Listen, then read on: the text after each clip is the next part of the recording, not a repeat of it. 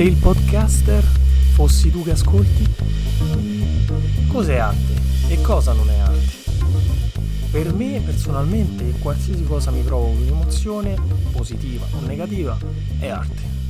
Quindi anche una cosa sciocca che magari uno può vedere per strada come le scritte sui muri, possono secondo voi rappresentare l'arte? Per me sì. A volte quando guardo un graffito rimango rapito e lo osservo magari per diverso tempo e mi chiedo tutti i significati nascosti che possono esserci stati, che possono aver ispirato il graffitaro. In alcuni casi ci sono dei graffiti che mi hanno scatenato delle reazioni più forti di un quadro. Forse perché alcune volte le parole che leggo in questi graffiti mi suonano proprio nella testa, un po' come quando leggiamo. Quando leggiamo, leggiamo anche nella nostra mente e quindi ci ripetiamo le parole all'interno della nostra testa, quasi come se le suonassimo e quindi creiamo questa melodia all'interno del nostro cervello con le parole a nostra disposizione. E quel suono assume un significato significato nostro, personale, anche se in realtà poi le parole sono di un altro. Altre volte vedo questi scarabocchi sotto un portone e mi fermo e dico a me stesso, eppure la vecchia che sta uscendo di casa, scusi, ma che cazzo è sta merda? Forse non si può proprio paragonare una scritta di uno sconosciuto a un'opera letteraria, ma a volte mi chiedo perché no. D'altronde, come dicevo prima, l'arte per me è qualcosa che mi provoca un'emozione, anche se non tutti hanno la passione di leggere libri. Devo dire che parecchie persone che conosco, e comunque lo vediamo anche attraverso i social, hanno la passione per gli aforismi. Forse perché in questi aforismi o anche nei proverbi ci sono piccole brevi frasi che in loro stesse hanno intrisa una spiegazione, un motto, una morale, nei quali ognuno di noi ritrova un po' di se stesso. Potrei citarne molti, soprattutto, non so, quelli latini che comunque non passano mai di moda, come per aspera ad astra, o ormai l'inflazionato ad maiora, oppure memento audere semper. Quest'ultimo, tra l'altro, è scritto su un muro del Vittoriale di D'Annunzio, quindi una sorta di graffito, anche se in realtà è un basso rilievo.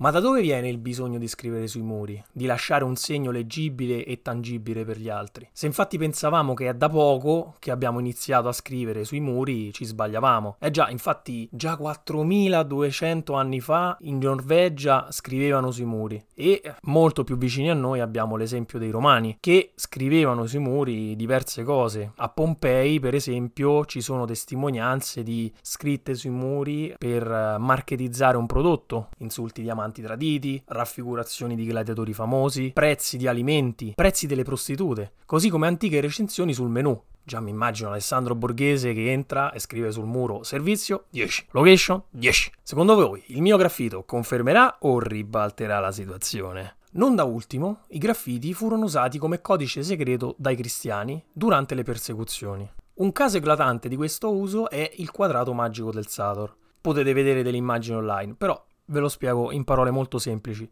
Sator era una divinità pagana. Le parole che compongono questo gioco sono Sator, Arepo, Tenet, Opera Rotas. La particolarità però è che le parole vengono scritte una sopra l'altra e quindi si possono leggere anche in diverse direzioni, anche dall'alto verso il basso. E la parola Tenet al centro forma una croce e l'anagramma di tutte le lettere dà come soluzione la parola paternoster che viene ripetuta due volte. Avanzano sì una A e una O che venivano utilizzate per la creazione di una sorta di croce greca, con l'alfa e l'omega simbolo di principio e fine delle cose. Secondo alcuni studiosi, infatti, la presenza di questo quadrato all'interno di alcune locande romane, di alcuni spazi romani aperti al pubblico, indicava la possibilità di ricevere assistenza o aiuto per coloro che magari sfuggivano dalle persecuzioni. Quindi, dove veniva trovato il quadrato magico del Sator, fondamentalmente i cristiani potevano ricevere assistenza o supporto per essere nascosti dai soldati romani che magari li cercavano. Qui potrei divagare e parlare di come il quadrato magico del Sator sia stato utilizzato all'interno del film Tenet di Nolan, ma non lo farò. O meglio, lo farò poi, magari una volta con M ci vediamo e parleremo di questo, anche perché noi su questo film ci siamo intrippati malissimo. Ci sono però dei graffiti che personalmente ho visto in giro per l'Italia e mi hanno colpito più di altri. Chiaramente anche io sono un fan eh, di quelli beceri, ma in questa sede mi limiterò a lasciare spazio alla vostra fantasia nel ricordare quelli che vi hanno più fatto ridere senza citarne alcuno, eh. tipo l'amore è quella cosa che o basta Facebook, menamose. Uno che non dimenticherò mai si trovava a Pisa, ma è stato cancellato, e recitava Educazione cavallo di Troia. Bellissimo. Semplicemente bellissimo perché è vero, vero e semplice. Se guardo al me, prima di studiare determinate cose, mi rendo conto che davvero, dopo aver scoperto alcune opere letterarie, artistiche o alcune materie scientifiche, per quanto io in realtà in queste ultime, cioè proprio sono una pippa, mi sento come se nel mio cervello ci sia stato un assedio di achei che devastano e stuprano i miei neuroni per assoggettarli a una conoscenza diversa. Soprattutto, il come sia entrata nel mio cervello, con la forza, con la forza di un assedio, ma anche per vie traverse, ovvero utilizzando un inganno, un prestigio, così come il cavallo. Il cavallo. Il cavallo è il motivo per il quale a volte si studiano delle cose. Non sempre è chiaro come la cultura arriva a noi, a volte per vie traverse, a volte per vie artificiose, a volte anche per uh, secondi fini. Infatti ci si imbatte nell'arte passeggiando nelle vie della propria città o ci si imbatte in un buon libro o in un bel film quando lo si legge per esempio per uscire con una bella ragazza. Un altro graffito che ha colpito la mia curiosità si trova a Roma, nel quartiere San Lorenzo, e recita Il poeta sei tu che leggi. Punto. Fine. Qui mi sono fermato per un po' a rifletterci. Se il poeta è il lettore, cos'è lo scrittore? L'arte sta nel soggetto passivo e non in quello che compie l'azione in primo luogo? Poi però mi sono detto, e se entrambi fossero dei poeti? Se la sensibilità dell'artista potesse essere capita dal lettore e solo da un determinato tipo di lettore? Lo so, lo so, può sembrare un messaggio elitario, ma in realtà non è così. In realtà dire che il poeta è chi legge, secondo me, è affermare che chiunque ha quella sensibilità. Quindi, a mio parere, l'artista presume in buona fede che chiunque leggerà avrà la capacità di immedesimarsi nell'arte e capire il messaggio. Oppure... oppure stava solo strafatto e si è intrippato. In entrambi i casi ha creato un'opera d'arte. A volte è proprio così, a volte l'arte viene anche dall'utilizzo di droghe. Se non ci credete, non vi ascoltate The Dark Side of the Moon dei Pink Floyd. Altri due che mi hanno colpito li ho visti in località differenti, entrambi nella provincia di Roma. Uno recitava: Se vuoi provare ad essere qualcuno, prova ad essere te stesso. E l'altro: Io non sarò mai nessuno, virgola, ma nessuno sarà mai come me botte di autostima infinita, cioè lo leggi e cioè, non c'è nient'altro da aggiungere dopo che l'hai letto, perché a volte ci sottovalutiamo e dimentichiamo quanto siamo speciali per noi stessi e per gli altri e quindi cerchiamo di essere diversi per essere migliori, ma in realtà siamo migliori solo quando siamo noi stessi. L'ultimo, con il quale voglio chiudere, è uno che mi ha intreppato male, mi ha proprio spolpettato il cervello. Cioè. Allora, siamo realisti, virgola, esigiamo l'impossibile, punto. Cioè, da, già dal primo periodo, siamo realisti. L'artista si mette allo stesso livello di chi sta leggendo. Entri proprio in media stress. Davanti a te l'artista che ti dice: Allora, frate, non ci viamo per culo. Stiamo tra di noi, ci possiamo dire la verità. Tu, che sei il lettore, sei come me.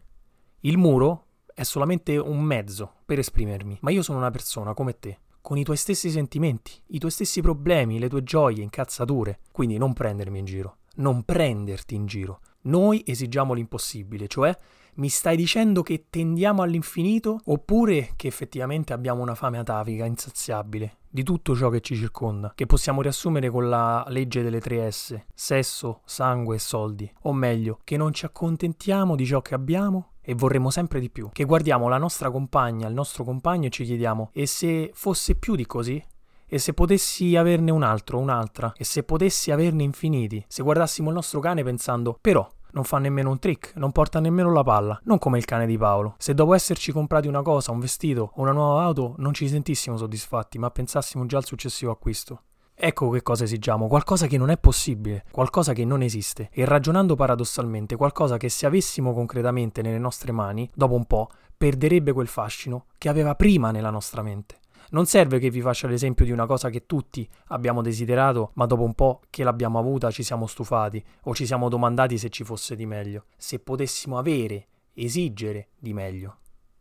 Alla fine ciò che conta è come sapersi esprimere, per trasmettere un messaggio, un pensiero, un disagio, un'idea. E per loro è bastata una bomboletta su un muro, poche parole ben incastrate, con una brevità scallimachea. Callimaco era un poeta greco dell'antichità che credeva che tramite la brevità si esprimesse al meglio un concetto, proprio perché per scrivere un piccolo poema molto breve bisognava utilizzare una sintesi quasi maniacale, perché per scrivere una cosa breve ma che abbia effetto c'è bisogno di un lavoro esagerato, di un labor lime, lui avrebbe detto, cioè di ricercare, di essere raffinati stilisticamente, essere leggeri, ma allo stesso tempo essere pesanti.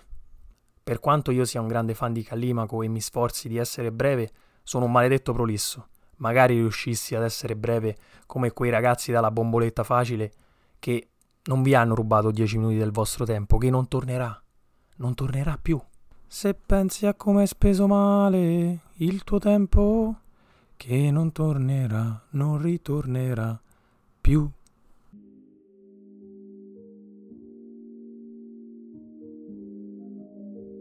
Comunque sì, esigiamo l'impossibile era una frase di Che Guevara.